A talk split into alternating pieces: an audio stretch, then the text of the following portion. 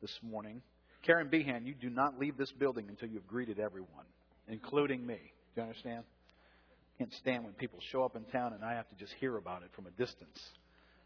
Karen, you have permission to come up and rudely interrupt anybody who is talking to any of us after the service. You have the license to do that. Hebrews chapter 12. And as we shared last week, we are, we are gazing into this letter to the Hebrews to learn about faith. We're not really studying it from cover to cover. We're not trying to study all the nuances that are here, but we're trying to see the divinely inspired strategy that's in this book. Because, very much as we said last week, if you weren't here last week, please do get the tape. This is an, an, what's called an occasional letter. It's a letter that's written for a particular occasion. It's trying to address an issue in people's lives. It's almost like a group counseling session. Uh, and everybody, you know, it's almost like saying, okay, everybody here who's struggling in your faith and you, you're teetering on remaining faithful and walking and pursuing God and enduring, uh, if you feel like your faith is on the verge of failing, we're going to have a special meeting for you after the service. Well, that's about what this letter is. It's, it's intended to strengthen and bolster faith. And it goes about doing it in a way that informs us as to how, how do we go about getting our own faith strengthened.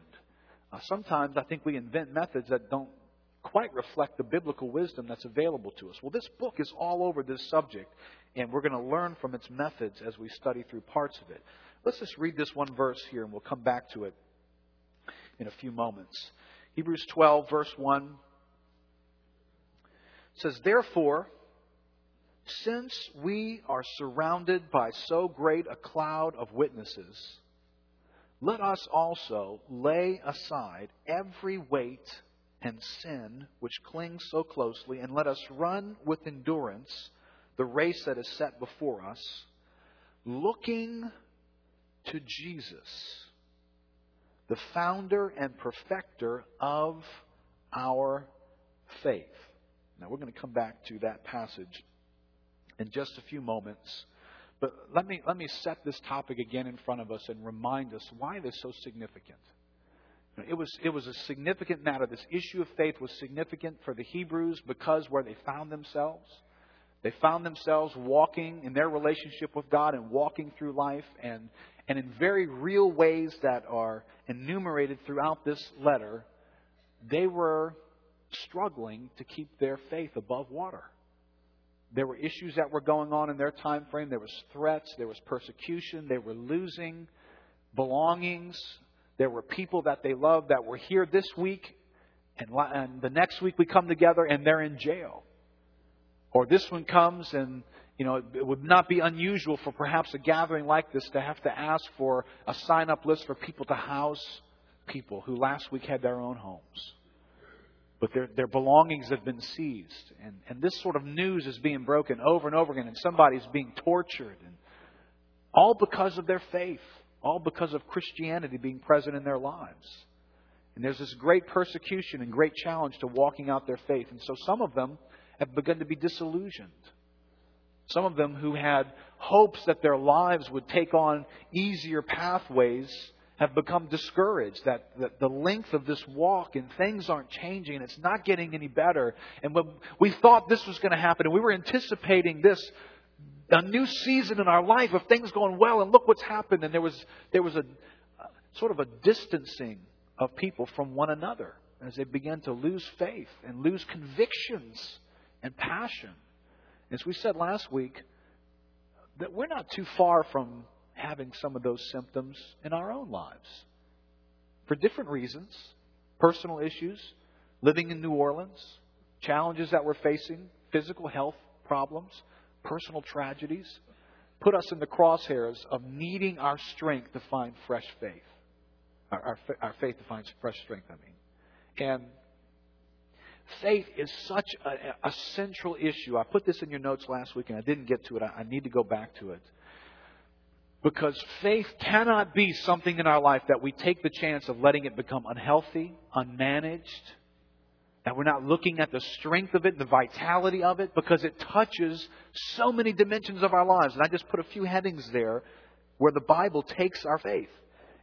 It's critical to salvation. Critical to salvation. Ephesians chapter 2, verse 8 through 9. For by grace you have been saved through faith, and this is not of your own doing, it is the gift of God, not as a result of works, that no one may boast. See, salvation involves faith. You, you, you cannot be saved without faith. There is not a person ever, nor will there ever will be a person who was saved who did not exercise faith in their salvation. Now, I wonder in saying that, because I know we, we all come from different backgrounds and, you know, the Bible needs to get us up to speed in some of its terminology. I wonder if you're here today, and I just want to throw this thought out. Do you have a healthy, robust doctrine of salvation in your thinking? Do you see life as there's a component in your life that you need to be saved? You're in danger. There's something that's a problem in your life that you have to have God come in and save you. You are, you are a man overboard. You are needing help. You are needing to be rescued. And, and salvation in the biblical sense, do you have this doctrine in you because it's what the Bible presents? Do you have it in you in such a way that it's not just, well, I know sometimes life gets tough and sure, I could use a little help. Now, do you have a doctrine that says not only do you need to be saved, everybody needs to be saved? It is the most critical, vital issue facing anybody who ever draws breath. You must be saved. And faith is critical to that ever occurring in a person's life. It's critical to our approach or our manner of life. Romans chapter 1 highlights the gospel in coming into our lives. For I'm not ashamed of the gospel, Paul said. For it's the power of God for salvation to everyone who believes, to the Jew first and also to the Greek. For in it the righteousness of God is revealed from faith to faith. As it is written, the righteous shall live by faith. See, faith isn't just some religious word. Faith is the manner out of which we live our lives. Now, let me, let me pull faith and, and the mystery of it out of just the religious garments that we put on it. And because it's true, the righteous live by the biblical faith that we're describing, but in reality, everybody lives by faith. Everybody does. It may not be the biblical righteous faith that's being referred to here, but everybody lives their lives by the principles of faith. Faith has that dynamic of investing your life in things that you have less than 100% certainty about them. That's what faith involves, doesn't it? Whether you, whether you have any belief in God or not, when you got married, you got married in faith. You took a step of investing your life into another person with the future of that, you hoped it was going to be good. You hope it would be beneficial. You hope it would produce years of joy and enjoyment. But did you have 100% certainty that it would? Well, no, you didn't. And there's many that are here who learn that it wasn't a certainty that there'd be joy. It didn't work out. I ended up divorced. Problem came into the marriage. It was very difficult. So you get married in faith. You uh, you enter this building in faith. Anybody here personally know the architect who designed this building? Anybody? No? Anybody here when they built it?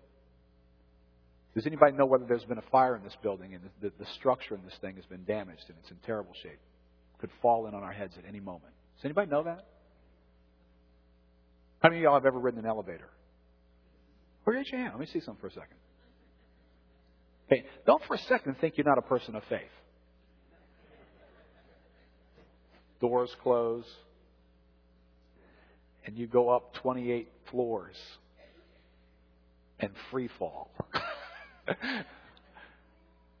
you get on that elevator with a whole lot of faith, don't you? Do you know whether that thing's been inspected or not lately? And they have a little plaque in there. How many of y'all get on and read the plaque before you press the button? Not only faith, but blind faith as well, all throughout this building. You live in New Orleans in faith. Don't you? More faith now than you've ever had before.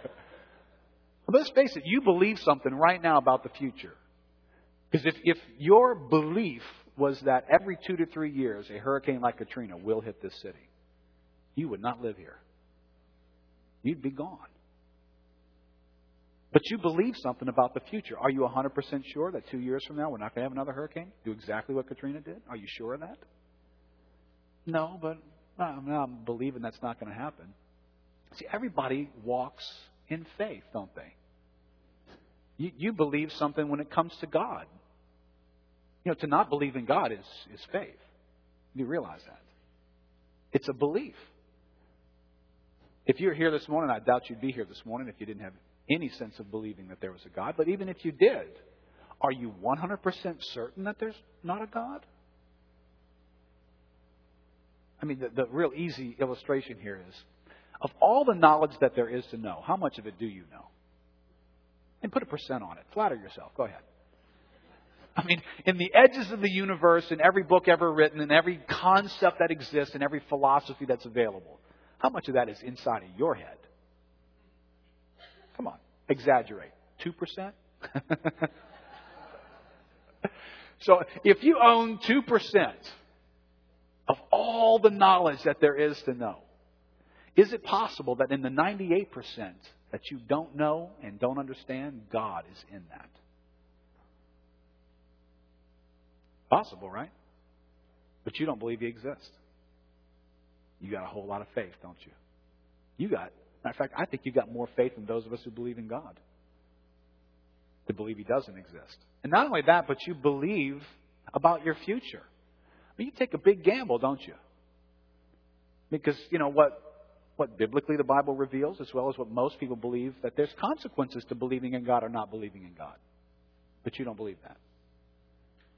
I don't believe in God. And if I miss, I miss. Oh, really? Do you believe in the consequences of missing with that faith? The Bible has consequences to it. Well, I just believe when people die, they just cease to exist. Oh, oh really? How do you know? Are you 100% certain about that? No. Well, then you're a person who walks in faith. So don't for a moment criticize religious faith as though it's some bizarre thing. Like, oh, those weak people who, you know, believe in some kind of a God who's involved personally in their lives. That's, that's just for weak people who need some kind of support mechanism in their life. Uh, everybody lives their life by faith. Everyone does. And so you're exercising faith to walk out your existence here. So faith is critical to everyday living. It is critical to our ongoing relationship with God the way you and I relate to God, the, the, the attitude out of which we live our lives. Whether it's the daily living dynamics or the uh, fact of how we anticipate God. Do you, do you look for God in every moment of your life? This is a faith issue. Are, are, you, are you basically a pessimistic person? You walk through life and you, you, you greet events and you analyze them for all that they're worth, you know, put them into the test tubes of natural reality, do some testing, draw some samples out, run it through some machine, and in your mind you just feed out, this is bad, this won't, this, this can't be good. It's just no, I'm drawing a line. There's no way this can turn out good. Well, that's faith. It's belief in your ability to look at the circumstances and interpret how they will affect your future. Now, a person who has God in that, person whose manner of living and whose ongoing relationship with God begins to draw into the equation God is sovereign, God is involved, God is my Father, God is in the details. I'm not off course because I'm in his hand and I can't be outside of his hand. I begin to bring that into my thinking. That's got to affect pessimism. If you're a pessimistic person just by nature, you need to ask yourself are you insulting God? Because you have excluded him from that which you think is so bad. I mean, there's a whole teaching, and it's in Hebrews, and we'll get to it at some point. There's teaching on persecution, there's teaching on suffering. You can, you can be under the discipline of God that's intended to produce good in your life and it feels bad. If you extract God from that, it's just bad circumstances, isn't it? But that's faith. Or it's a lack of believing a certain thing. It's faith in the wrong thing. It's still faith, though. and we still walk by it. It's critical to our prayer life. Matthew 21 22 says, And whatever you ask in prayer, you will receive if you have faith. You can be doing a whole lot of praying and not a whole lot of believing. And you can come up with a very distorted view on what on earth prayer is because you're trying to define it without the chief mechanism in its activity, and that of faith. It is the target of the enemy's attack, as we said last week. When, when Satan wanted to come after Simon Peter, it was his faith that he was after. Jesus said, I've prayed for you that your faith would not fail. Do not hold your faith lightly. The enemy wants it more than he wants anything about your life because it is the most important mechanism for you to connect with God. It is a prize to be held on to. It is, it is that which needs to endure the race and run all the way to the end. No such thing as somebody who stood in heaven who ran halfway. Stands before God and says, I'm sure glad I ran half the race. Sure glad I got that fire insurance going on early on in my life. Okay, that, that's not, by the way, that's not the doctrine of eternal security. That's not. Unfortunately, people don't teach the Bible well, they don't teach doctrinally. Eternal security is not well taught by somebody saying, I prayed a prayer once, I'm fine. No, the eternal security of the Scripture has faith present from beginning to the end. You are never without faith, and it is always effective and, and active in your life. And you cross the finish line with it. And Paul highlights that in his own life. Well, if we said last week that faith, what is faith? it, it is this assurance. Remember, Kent Hughes gave us this word. Faith's character is, in a word, certitude. It's a dynamic certainty. It's this confidence about what God has promised. Now, the, the question for us is if that's the nature of faith, the nature of faith is, is being certain, having confidence.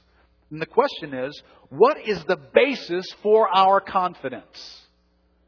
That's what I want to get at today. What's the basis for our confidence? Is it because, well, I'm just a big faither?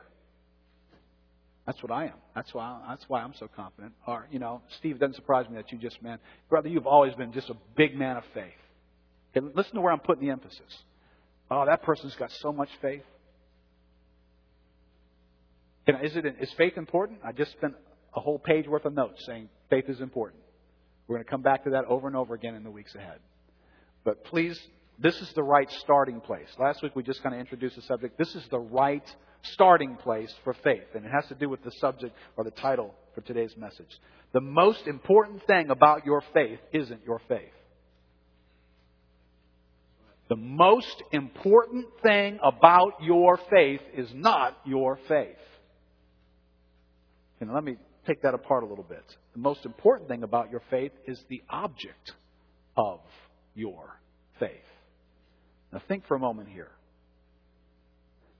put in your outline the thought that it seems as though faith has, its, uh, has become its own worst enemy.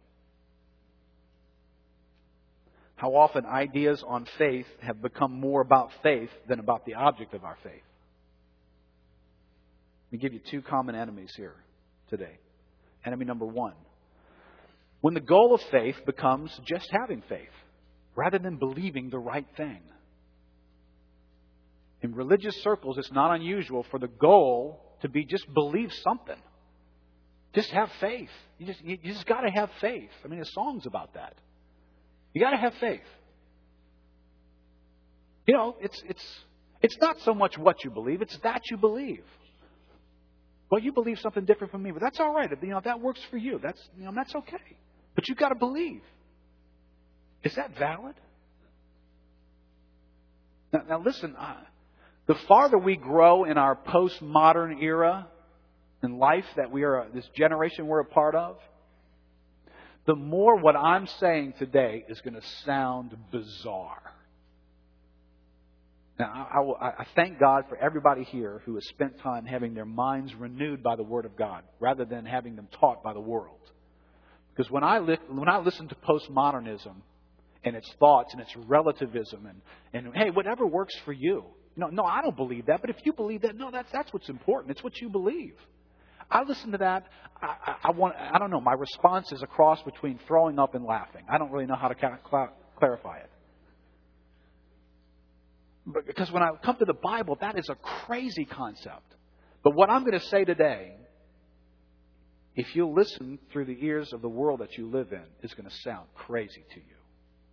But I actually believe it'll make sense. But it just will sound bizarre because it's, it's just so not the mood of the day to think this way. And think, with, think through a couple of questions here I put in your outline. Can faith be meaningful in the presence of contradiction? Can faith be viable and meaningful in the presence of two different objects that contradict one another? I stand up here today and I say, Today's Sunday. We're in church. Today is Sunday. And you stand up and you say, No, today is Saturday. Well, I appreciate that, but uh, I really believe today is Sunday. I really, really believe that. How viable is my belief? See, the viability of my belief comes from the object of my belief. I'm believing the wrong thing. No, but I'm really convinced. I appreciate that. You know, well, it's Saturday for you, but it's Sunday for me. Now, does that work? But I, but I see, I really believe it's Sunday. So the, so the whole world changed the way it thinks. You know, why didn't you show up for work on Monday? You were late. You didn't even come to work on Monday. Well, it was Saturday to me. Try that on your boss. and you didn't come Tuesday easy. Well, it was Tuesday for you, but it was Sunday for me. That's crazy. Right? We don't function that way. How can we stand and say, well, it's whatever you believe? Well, if you believe something that contradicts what I believe, one of us is wrong, or perhaps both of us are wrong. But we're not both right. That's the one thing we definitely know. Is it possible for faith to be beneficial if it believes something that's not true? Right? How many of you guys have received your tax return yet? But you believe it's coming, right? If you filed and you've got a return, you've got a refund coming, and you go out and make some major purchase. You buy that thing. And a month from now, you get a notice from the IRS saying, You calculated wrong. you owe us money. no, no, I don't believe that. Try that. write them back and say, well, that's, that's good for you if you believe that, but I believe this. See, this is, this is gobbledygook. It's ridiculous. We don't live this way. Except when it comes to religion. Then all of a sudden, faith is this mysterious, bizarre, meaningless thing. We don't live by faith this way. We, we, it matters what you believe. Is sincere faith enough? I mean, I really do believe that I'm getting a refund. I really, really do. I'm sure the IRS agent will. I mean, the, the more sincere you are, I'm sure the more that'll change the amount of the refund. I'm sure that will happen, right? Well, you know, the more sincere you get, I'm looking here right here, and it looks like the numbers are changing. you don't owe us. Look, looking like we are owing you. Oh, I really believe that. Does sincere belief trump false belief? I mean, come on, if I'm really sincere and I'm nice, I'm not a jerk about it. I'm not like one of those Christians who just believes the Bible's true and nothing else. I'm not like that. I'm nice, and I really believe this. Shouldn't I be allowed to believe it? Well, you can believe it, but it doesn't change whether it's a false belief or not. Now, in this realm of religion, let's put us into the realm of religion here. I put a couple of thoughts here about Islam and Christianity. Only one of these can be right. They're both called faiths, but only one of them can be right because they are diametrically opposed to each other. Now, you're sitting today in a church. I'm going to take the position that this is the truth, and so therefore I'm going to clearly state that I believe Islam is a lie, is not the truth. And, and living in a postmodern world, you are probably on the edge of uncomfortable with me even saying that. Like you, boy, can you say that? It's, it's unkind. It's not, doesn't work in the society well. You know, it's, it's just not right for you to tell people they're wrong. It's just, it's not right to do. I mean, you can't say that about Islam. Well, well, let's everybody dig your head out of the sand. Islam says that about you. Islam's not running around saying that Sure, there's us and there's Christianity, and it's like whatever you believe. Islam is not saying that. Islam is standing and saying, all you Christians, you're wrong. What you believe is wrong. Get the ugly shoe off of Christianity. For some reason, we always get to wear the ugly shoe because we stand and we say, the Bible says something and we believe it. Oh, well, you're dogmatic. You're not caring. You're insensitive. Can you understand? I'm going to read you a couple of thoughts here today. Most religions, if you'll study them at all, are dogmatic. They don't just get shot by Christianity, they fire shots back. Some of them fire the first shot. And so, when it comes to faith, we have to get out of this idea that it's, it's okay for people to just believe whatever they want to believe. Now, people do have the freedom in America to believe whatever they want to believe. Okay, we're not talking about governments here.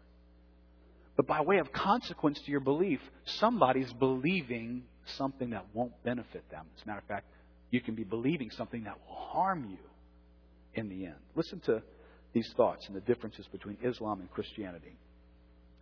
Uh, in the book, The Truth About Islam, it says Although Islam claims descent from Judeo Christian thought and purports to honor the previous scripture, which is the Holy Bible, remember, uh, Islam doesn't come around until about the 5th century. So it, it's, it's Johnny come lately in terms of the religion world. Salvation through redemption by another is completely alien idea to Muslims. Salvation through redemption by another, by a substitute coming to take the place of guilty man, is a completely alien idea to Muslims. Now, if you know anything about Christianity, you know that Christianity presents that concept of salvation as the only hope of humanity. Humanity cannot save itself by any action that it does. It falls short and it will receive the judgment of God as a result of falling short. The only remedy for that, the only, only, only remedy for that problem is the substitute of God becoming man and taking the punishment himself upon himself.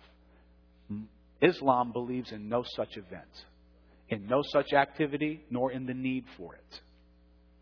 There's a huge contradiction in these beliefs. The acknowledgement of sinners' basic need for salvation is entirely absent from Islamic thought. The message of Islam concerns men and women as they were created by God, not as fallen beings. We have two versions of man in, in Islam, the way you do in Christianity. Muslims do not recognize the inherent sin nature of man. Violation of the law of Allah is simply due to human forgetfulness, not because of any internal corruption. Repetitive prayer and Quranic recitation are established to assist man's poor memory.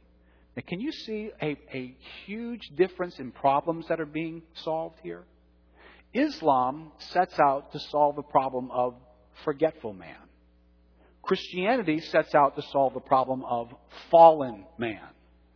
Two totally different problems here. These are not the same beliefs at all. These are not even the same God, as we'll see in just a moment, at all. These views cannot be compatible. The remedy for one man's situation is just to remind him and to get him to go through enough external acts over and over and over again that he'll stop forgetting how to live right before Allah. The remedy of Christianity is that man is fallen. He is dead in his trespasses and sins. Dead men just don't do well with a cheering group. You can't come along to dead men and say, here's a new set of rules. Come on now. You just need to be reminded about these new set of rules. The problem for Christian doctrine that it has to solve is that man is dead in his sin. Man is in rebellion against God. Man is a slave to sin. He will not do right unless this God intervenes. So you have, on the one hand, you have forgetful man who needs to be reminded. On the other hand, you have fallen man who needs to be resurrected. You have a very, very different issue that's here before these two beliefs. Islam makes no room and no place for the Holy Spirit. See, it doesn't need it. If there's no issue of fallenness that needs to be overcome, and you just need to do a better job. And here's some rules to do a better job. which is the, the heart of Islam. But Christianity comes along and makes statements like, you must be born again. Now that must word, it, it, it doesn't leave wiggle room, does it? It doesn't come along and say it might be helpful for some of you if you would be born again. But for some of you who choose Islam, well, that's just as viable.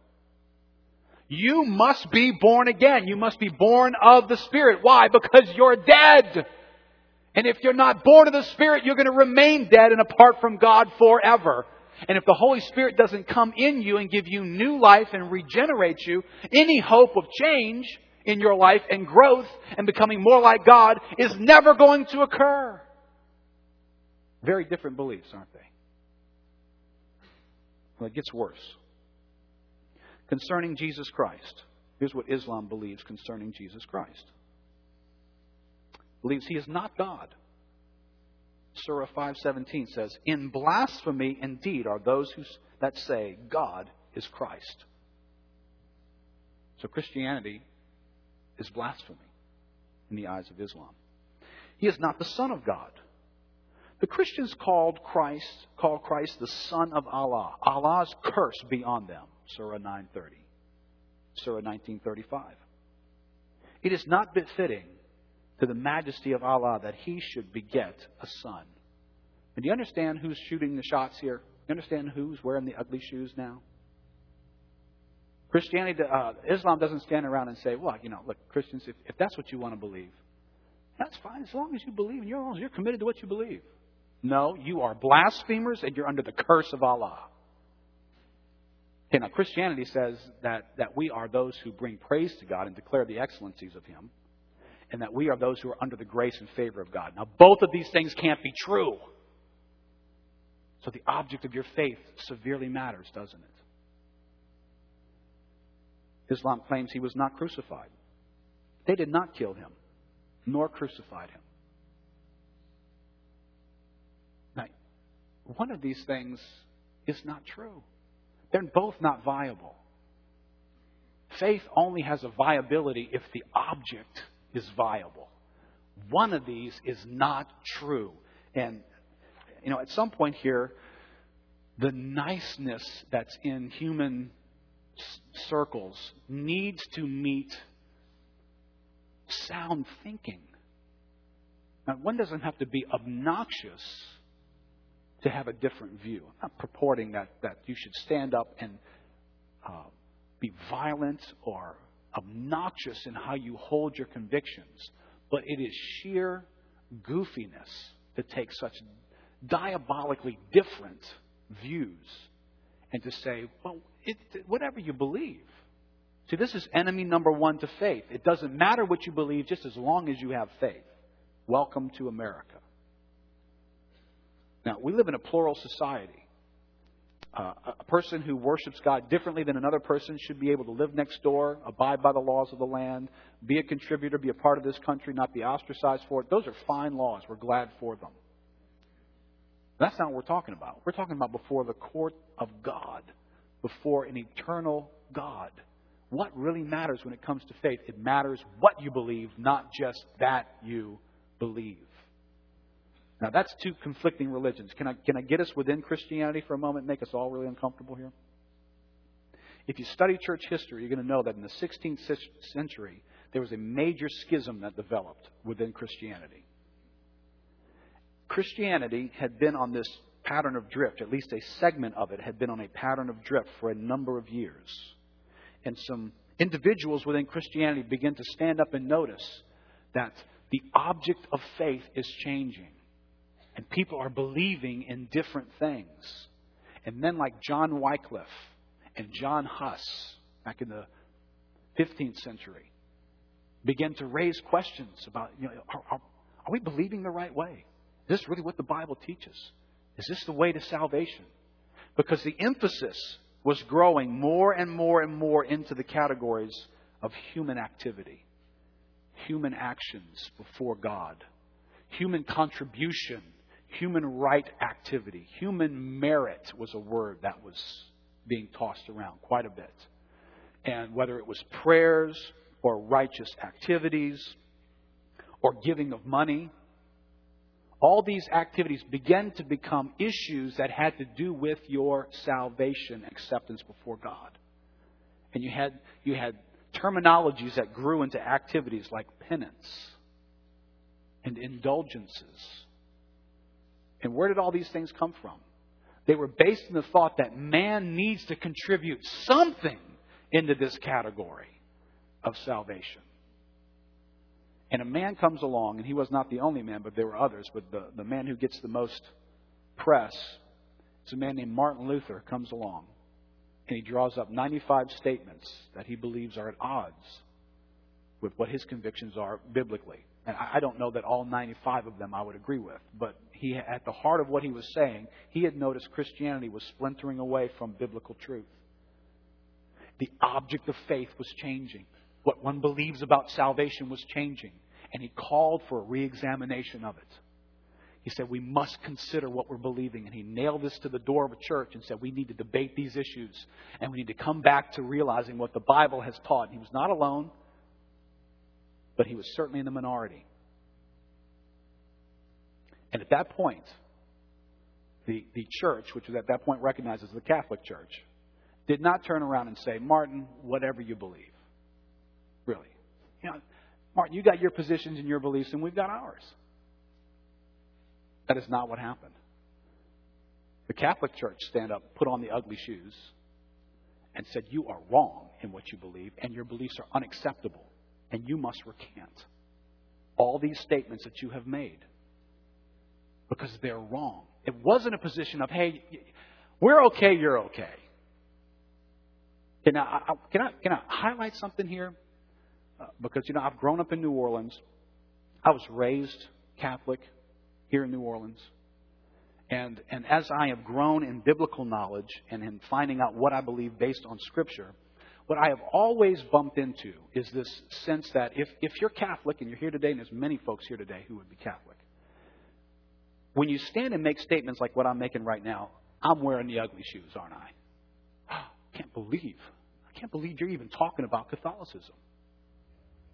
I can't believe you're questioning anything about it. As though that shouldn't be done.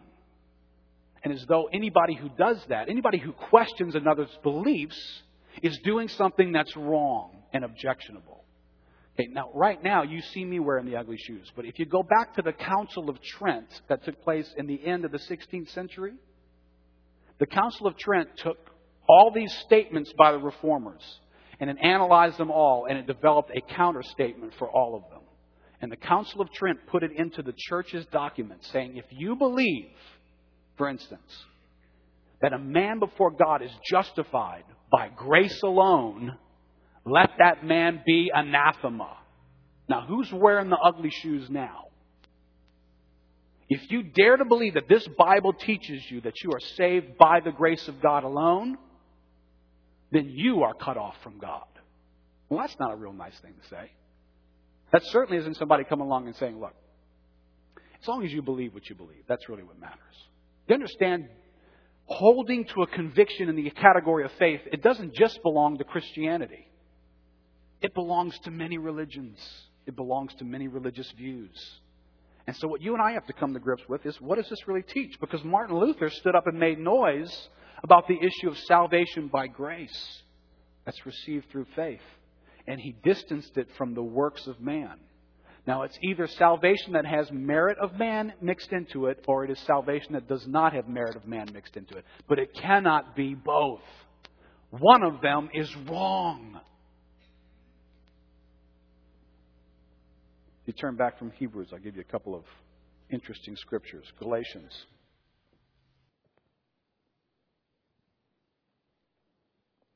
Galatians chapter 5.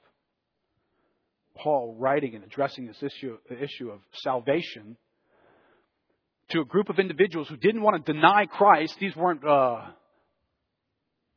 pagan ideas. These weren't moon and sun worshippers. These are people who had an idea about Jesus Christ. But they wanted to add to the work of Christ the work of circumcision.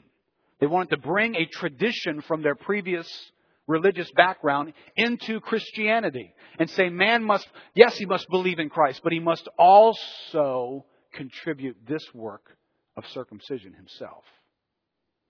It is that context that this statement is addressing. Paul says in Galatians 5 For freedom, Christ has set us free. Stand firm, therefore, and do not submit again to a yoke of slavery. The yoke of slavery was the circumcision rite that was trying to be proposed for the church to honor. Look, I, Paul, say to you that if you accept circumcision, Christ will be of no advantage to you. You won't minimize his advantage to you. He'll go from full advantage to zero. That's where his advantage will be in your life. I testify again to every man who accepts circumcision that he is obligated to keep the whole law.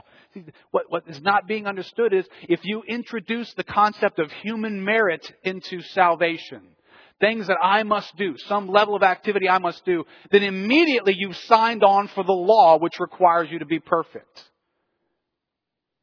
You want to run the race? You want to do it based on your contribution? Then your contribution must be perfect. It's no longer about Christ now, it's about you. Can you be perfect? Because if you can't be perfect, this is not a document you want to sign. You'd much rather let somebody who is perfect on your behalf sign the document rather than you have to sign it and then maintain it.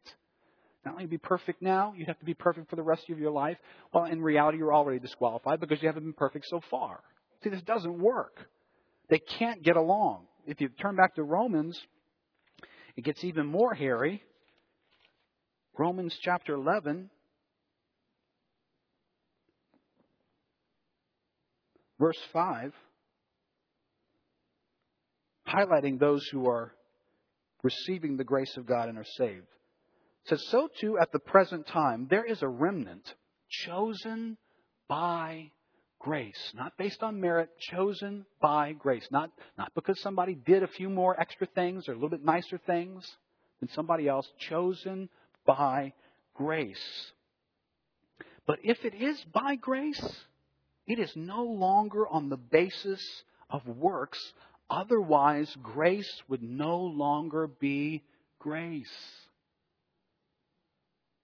That's quite a statement, isn't it? If you take the ocean of God's grace and you add to it a drop of human merit, that ocean is no longer grace. That's how big this is. Now, human merit, even a dropper full, or grace, but not both. You cannot have faith in either one of them and have a viable faith. It simply doesn't work. See, the object of what we believe is critical to the issue of faith. And that's really what this whole book is about. This whole letter is about. Go back to Hebrews 12.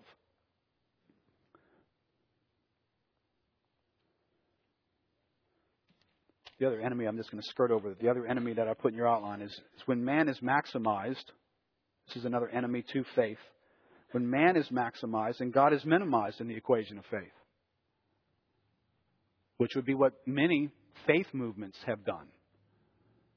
Faith movements and faith teachers make everything about faith and teach very little about God. You can go to a church that's big on faith and learn next to nothing about the doctrine of God. I mean, I've known people I've known, known Bible colleges that have done this. People walk away ignorant about God, but they know everything about faith. They know behind the bush of every interpretation of every verse. Ultimately, that verse is about faith. It's about what you believe. It's about how you sow. It's about what you do. It's, about, it's all about faith. Faith becomes. Is faith important? Did we start this message by saying faith is important? It's not the starting point. The most important thing about your faith is not your faith. The most important thing about your faith is the object of your faith. Hebrews chapter 12. Since we are surrounded by so great a cloud of witnesses, let us also set aside or lay aside every weight and sin which clings to so closely, and let us run with endurance the race that is set before us. This verse starts with a word. Therefore. Therefore, since. That word, therefore, is always a critical word in the Bible. Years ago, I don't know who, what Bible teacher stuck this thought in my head. Whenever you come across the word therefore, you need to stop and see what it's there for. It's, it's a bridge point. It's connecting two sections of thought together, and it's making one dependent on the other one. So this word is critical. Now, when we get to chapter 12, what is it that's just been said? Well, we just came out of the Great Hall of Faith. All the teaching that, that gets centralized on faith, what faith is, and all the examples that are given to us from the Old Testament of people who walk by faith in their life. And we're surrounded by this cloud of witnesses. So therefore, since all this has occurred, what we're doing is we're actually building the next point in this saga, a saga which, by the way, begins in Hebrews chapter 1. We said last week when you get to Hebrews chapter 11, you have gotten to the top of the mountain. And now you're about to hear the crescendo of music in this next verse. Here's what the, I believe, here's where this entire book is strategically designed to go.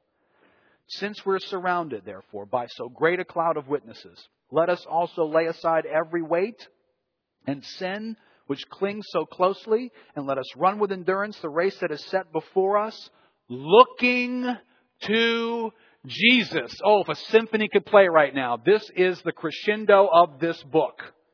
Looking to Jesus, the founder and perfecter of our faith. Looking to Jesus. The most important thing about your faith is the object of your faith. And this entire book is about Him.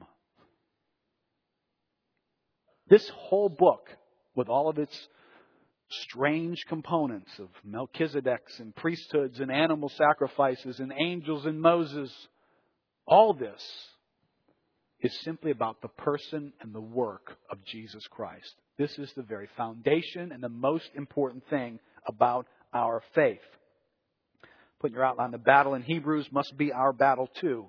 To keep the object of Christ in view at all times. This is the strategy in this book. These are folks on the occasion of having failing faith. Challenging times are upon them. They're wondering about what they've believed. Is there a future? Should we endure? Do we bail out? The remedy for them is to keep your eyes on Jesus Christ. The object of your faith is the most important thing about your faith. I think Matt shared something about it this morning, either in prayer time or during the service.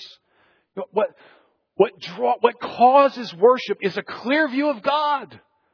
What causes faith to become large faith is a large God. So you, you just can't back away from God, let Him become smaller and smaller and smaller and smaller and stand back here and go, I'm going to pump up my faith. That's not how faith operates. I don't know what you're pumping up inside of you, but it's just some kind of a psych job. The way in which faith gets enormous is when you get closer and closer and closer to God, and God becomes a wonder and an awe. And He inspires you and overwhelms you, and you look back at your life and you go, oh, look at all the little things going on. That's the, that's the solution to a crisis of faith. It's a big, great, huge, enormous, wonderful God. And that's where this whole book went. I hope you're reading through the book because you know if you read it, you can read this book in one setting. But what I ask you to do when you read through it is is try and group the thoughts together. Because rather than, oh man, well, there's 12 chapters here, there's only about three or four major thought sections that precede this. And they're all sort of examples. It's, it's all, look, let me just back up real quick. Go back to Hebrews 1. Listen to the way this book starts. And it is because God is inspiring the book to arrive at chapter 12 and arrive at chapter 11. Here's its starting point. Long ago, at many times and in many ways, God spoke to our fathers by the prophets. But in these last days, He has spoken to us by His Son. That's what the book is about. The book is about His Son. The book is about revealing who He is, what He's done, what He's like, what His ministry was, what He accomplished, the person and work of Christ. And it takes one verse to get us into what this book is about. This book is short on greetings. It doesn't tell anybody hello. It's like all that, all that's gone from this book. Tell so and so, hugs and kisses, none of that. Right to the point. What we have here before us is a portrayal of Christ. Now, listen to where the book goes. I just want you to catch the flow here, and I'll just pick up a couple of examples. I think I put them in your outline. Keeps going, verse 3. He is the radiance of the glory of God and the exact imprint of his nature. Now, this doesn't sound like Islam, does it? These things cannot be true simultaneously.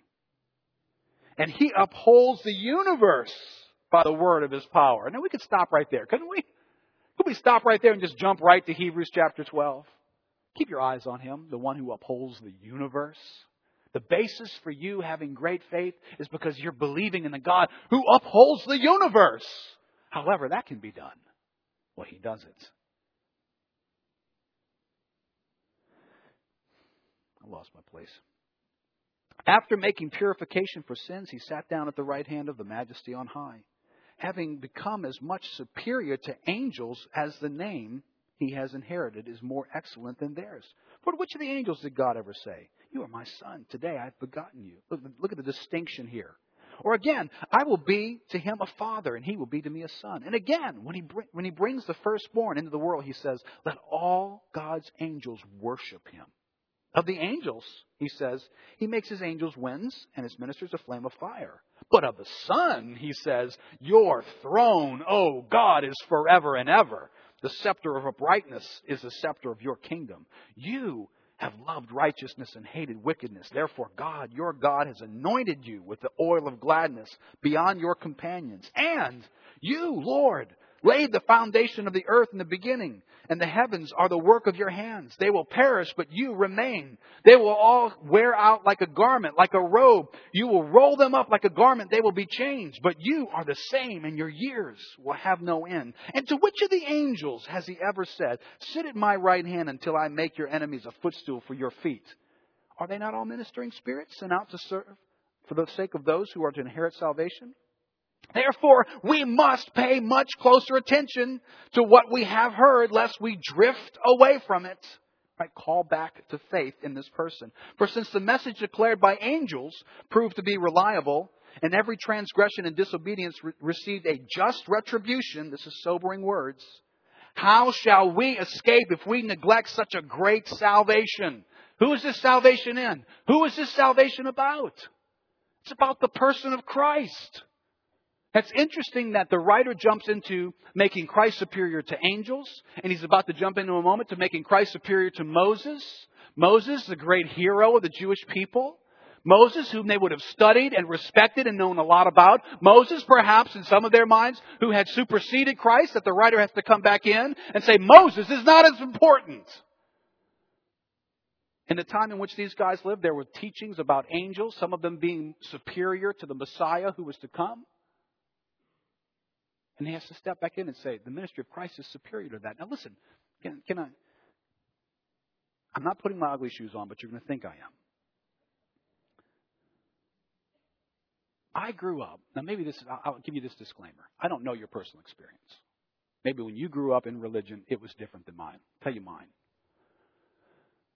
I grew up in a setting that knew a lot about traditions but did not major in the doctrine of Jesus Christ in the scriptures. I grew up in a family that was very devoted to Mary and spoke of her often with great fondness and affection, prayed to her for assistance and help. Yet there was not much said about the person and the work of Jesus Christ.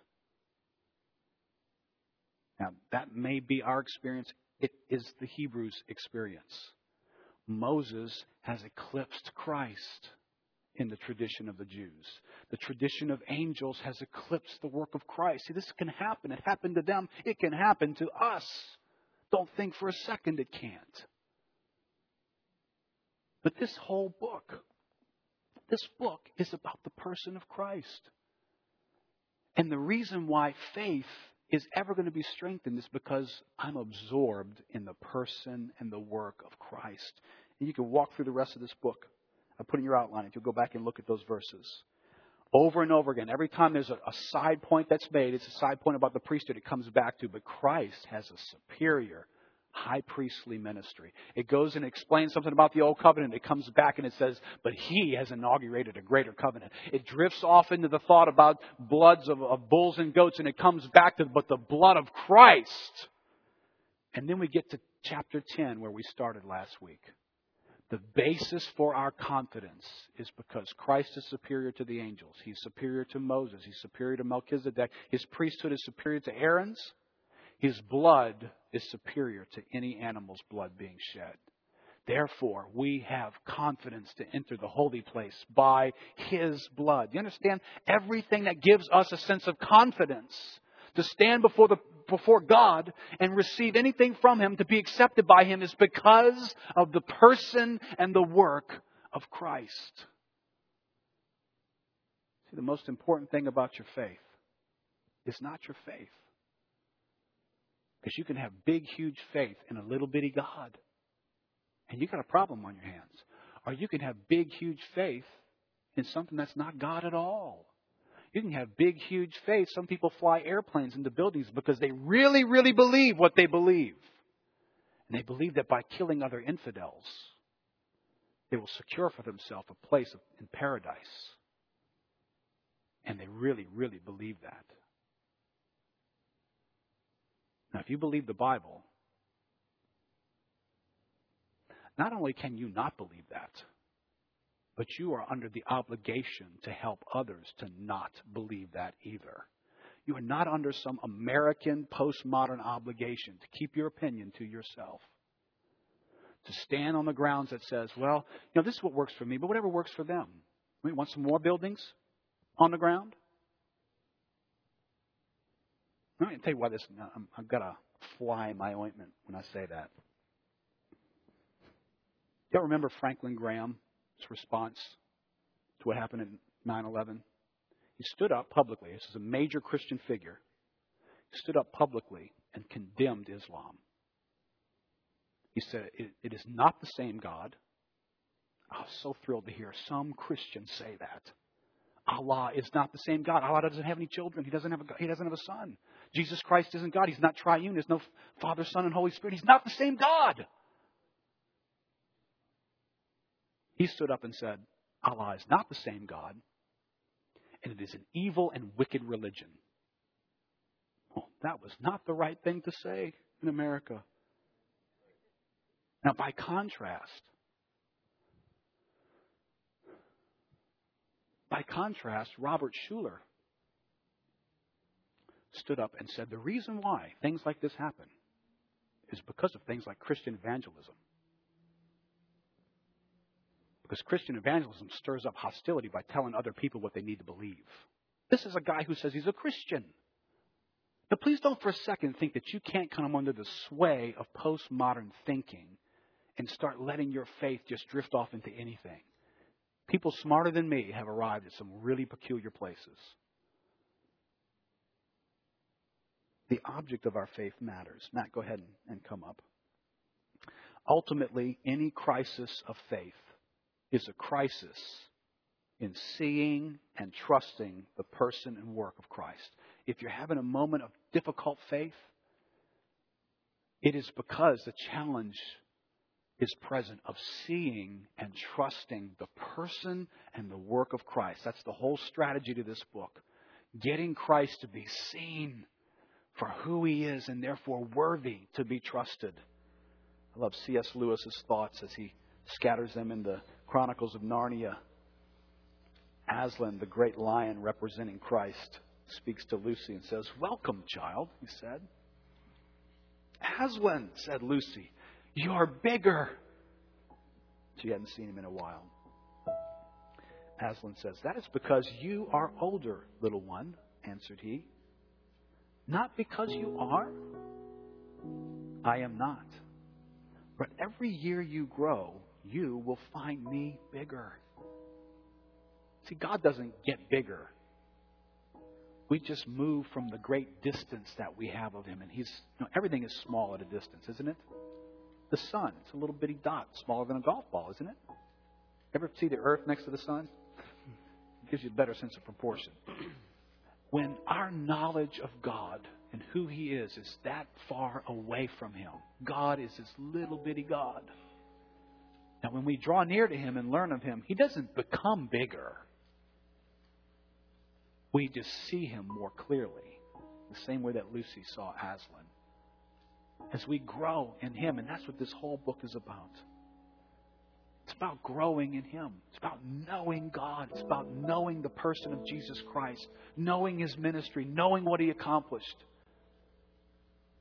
If you're challenged in your faith and you're struggling in your faith, if I had to, if I had to give you a medication that would help faith become healthy, it would, it would operate the way this book operates, the way Hebrews operates. If you'll read the whole book, you're going to see here's divinely inspired strategy for faith to grow. And it is over and over and over again drawing our attention and our clarity back to who is Christ. Who is He? What has He done? How does that affect me? What did He accomplish? How is He superior? What, what in the creation can I use as a stepping stone? The Old Covenant? Let me stand on that and look at Him. The priesthood, let me climb on top of the priesthood and get a better look at Christ. Oops. That's see, that's the problem with the priesthood. Weak as it was through the through the flesh. it's not the rock. I'll tell you that right now. The rock wouldn't have moved. My life would have not have been in danger for a moment. Let's stand up together.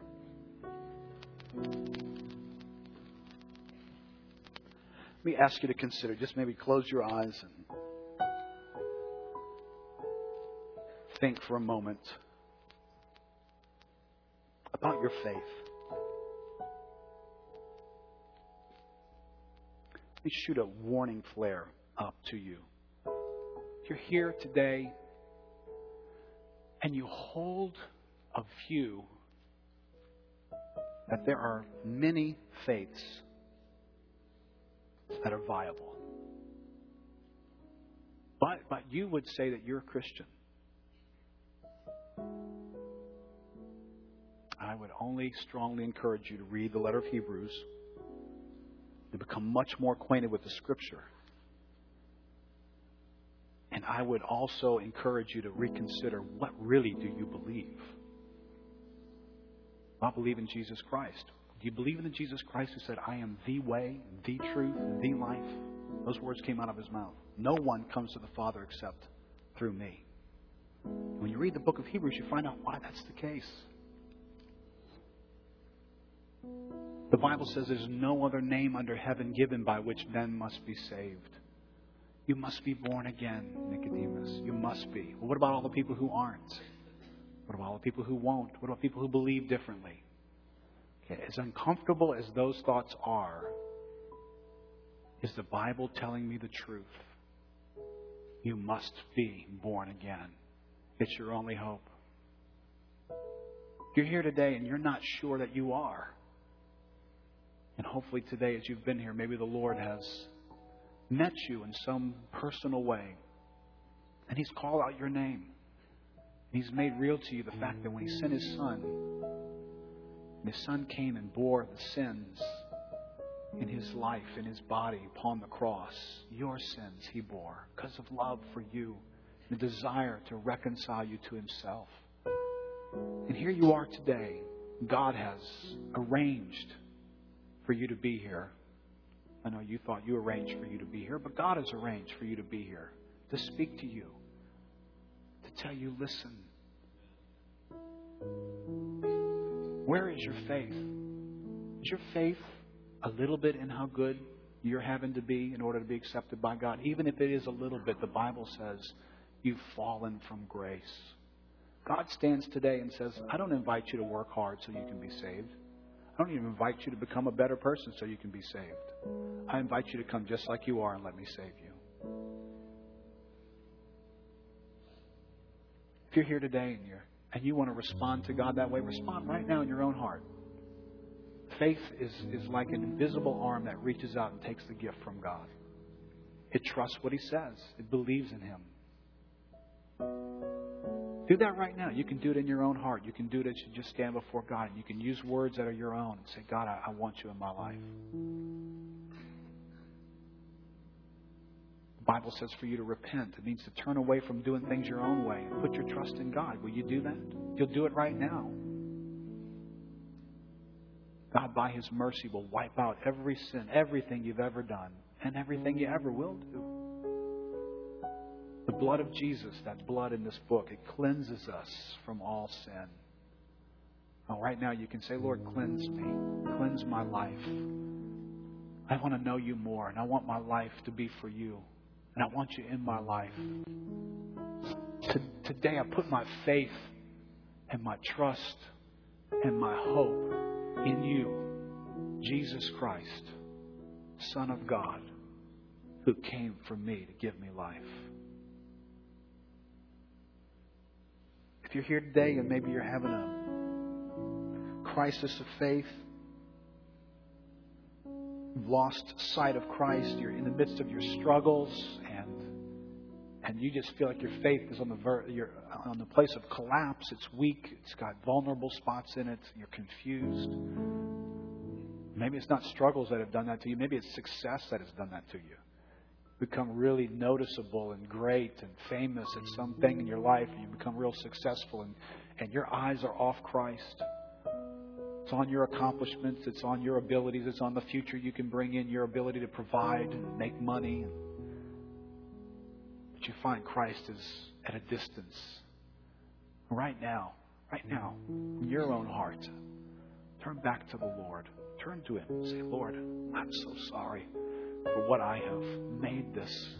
I'm so sorry for what I have set my gaze upon. I know today what I've heard in your word is true, and I need my eyes to be focused on Christ, the author and the finisher of my faith. I need to consider Christ. I need to think on Him and dwell upon Him and meditate on Him. Lord, thank you for today. Thank you for making it clear that it's not just enough for me to be believing something. Lord, I need to be looking intently into your face. I need to draw near and see the enormity of the work you've accomplished for me so that I will be humbled. I will be more dependent upon you. I will be more of a worshiper of you. Lord, would you do that here this morning as we close with this song?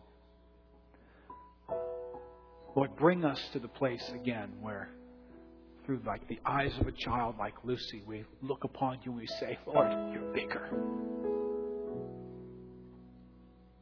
Help us, Lord, to see you as bigger. Jesus, lover of my soul, all consuming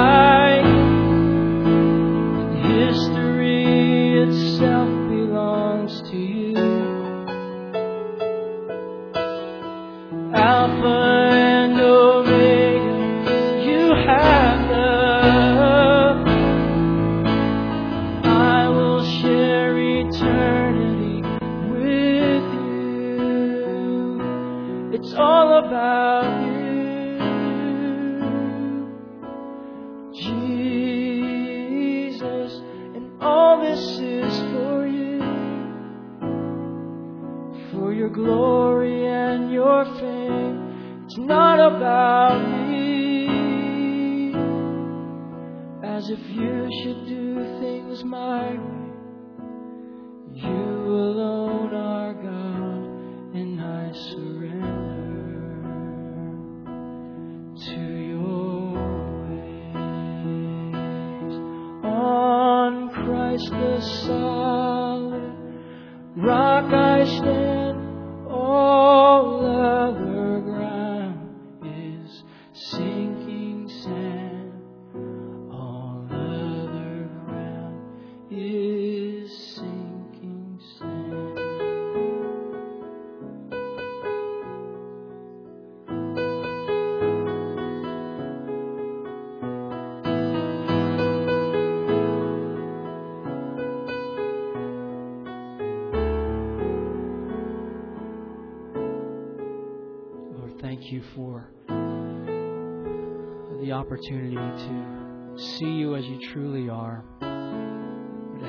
vision expanded,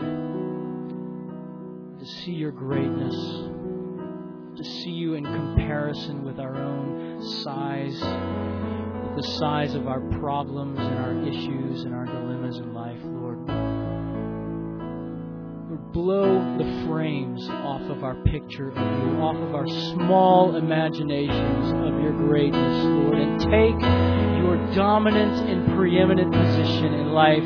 May we see the size of your throne, the size of your scepter, and may it ground us and stabilize our Christian life. Lord, may it give resolve and purpose to the things that you've planned for us and that you call us to take us from here with the great object of our faith looming large in our minds and hearts for your glory, Lord. In Jesus' name